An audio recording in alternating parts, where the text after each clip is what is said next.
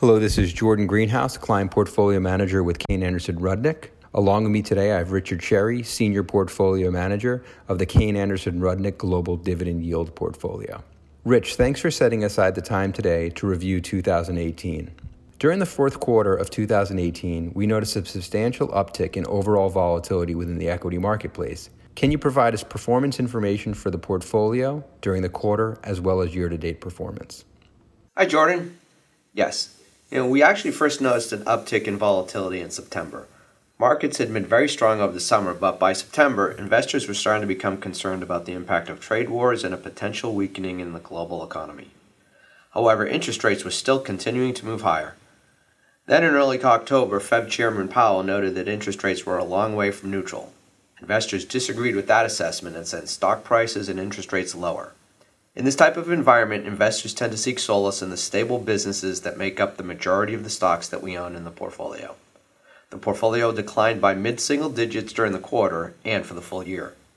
This was a few percentage points better than our high dividend yield benchmark. Broad indices, on the other hand, declined by mid double digits during the quarter and finished the year down mid to high single digits. Within your strategy, what were some of the key attributors to the portfolio, and can you walk us through an example of one of those names? As one might expect, our best performing stocks during the quarter were those that provide basic products and services that are less sensitive to economic activity, and those companies that have a significant amount of their business that renews each year. Think utilities, food and beverage companies, and healthcare for the former, and food service and waste management companies for the latter. These kind of stocks have always represented a large percentage of the stocks in this portfolio and are generally the best performing stocks when investors become concerned about a slowdown in the economy. Among the former, that would include Fortis, which is a Canadian based utility which operates in both Canada and the United States. The vast majority of its business is related to the transmission and distribution of electricity. This business tends to be less volatile than the actual generation of electricity, yet it's still underpinned by the stable dynamics related to electricity usage, which is not very exposed to swings in economic activity. Consumers and businesses tend to continue to turn on the lights regardless of short term swings in the economy. As a result, this stock was one of our best performing stocks during the quarter, increasing at a low to mid single digit rate.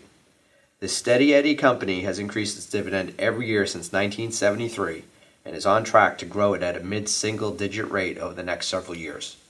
Richard, additionally, can you walk us through an example of a portfolio detractor during the quarter? As one might expect, it was the stocks that are most economically sensitive that were the weakest performing stocks in the quarter. One example of that is ABB, which is a Swiss based industrial company. ABB produces products and provides services which are involved in electrification, industrial automation, and robotics in motion. It is one of only a handful of industrial companies that did not have to cut its dividend during the financial crisis. We believe that the company is well positioned for the long term and is on the right side of some secular tailwinds. In addition, its services and software offerings continue to make up a larger part of its business. These offerings are much more stable than product sales and contribute to a more stable earnings profile.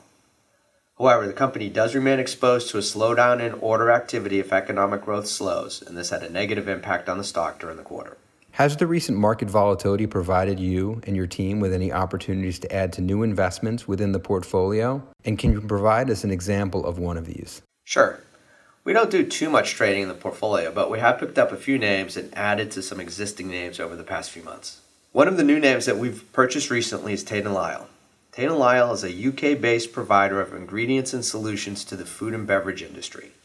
The company has a particular strength in sweeteners and starches. It uses its knowledge and manufacturing capabilities to help its customers improve the texture and functionality of food and drink products. For example, it helps yogurt makers produce new products that are not only flavorful and tasty, but benefit from reduced sugar, fat, and calories company also has a strong position in industrial starches, where its products are used in cosmetics, detergents, carpets, and textiles. The business produces strong, steady cash flow and pays a nice, consistent dividend. Richard, the last question I have is as we're approaching the 10 year period into this bull market cycle, when looking at your portfolio and Kayne's overall investment approach with a focus on quality, are there any factors that you and your team are most focused on moving forward into 2019 and beyond? The factors that we focus on remain the same and haven't really changed. We continue to look for high quality businesses that produce strong cash flow, have solid investment grade balance sheets, and return a significant portion of the excess capital that the business generates to shareholders via dividends. Our sweet spot remains investing in slower growing, mature businesses that tend to have a sticky revenue base that carries over from year to year and is less exposed to economic volatility and business disruption.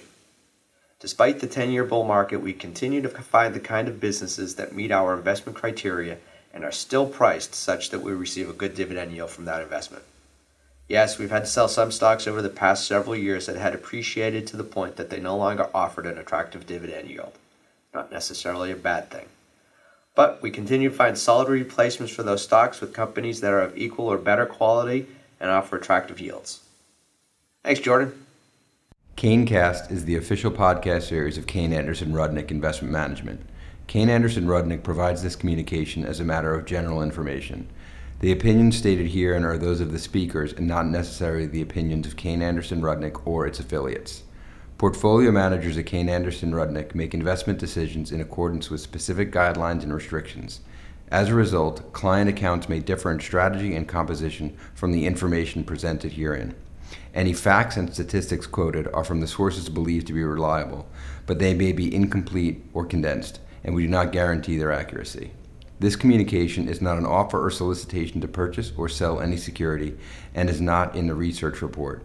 Individuals should consult with a qualified financial professional before making any investment decisions.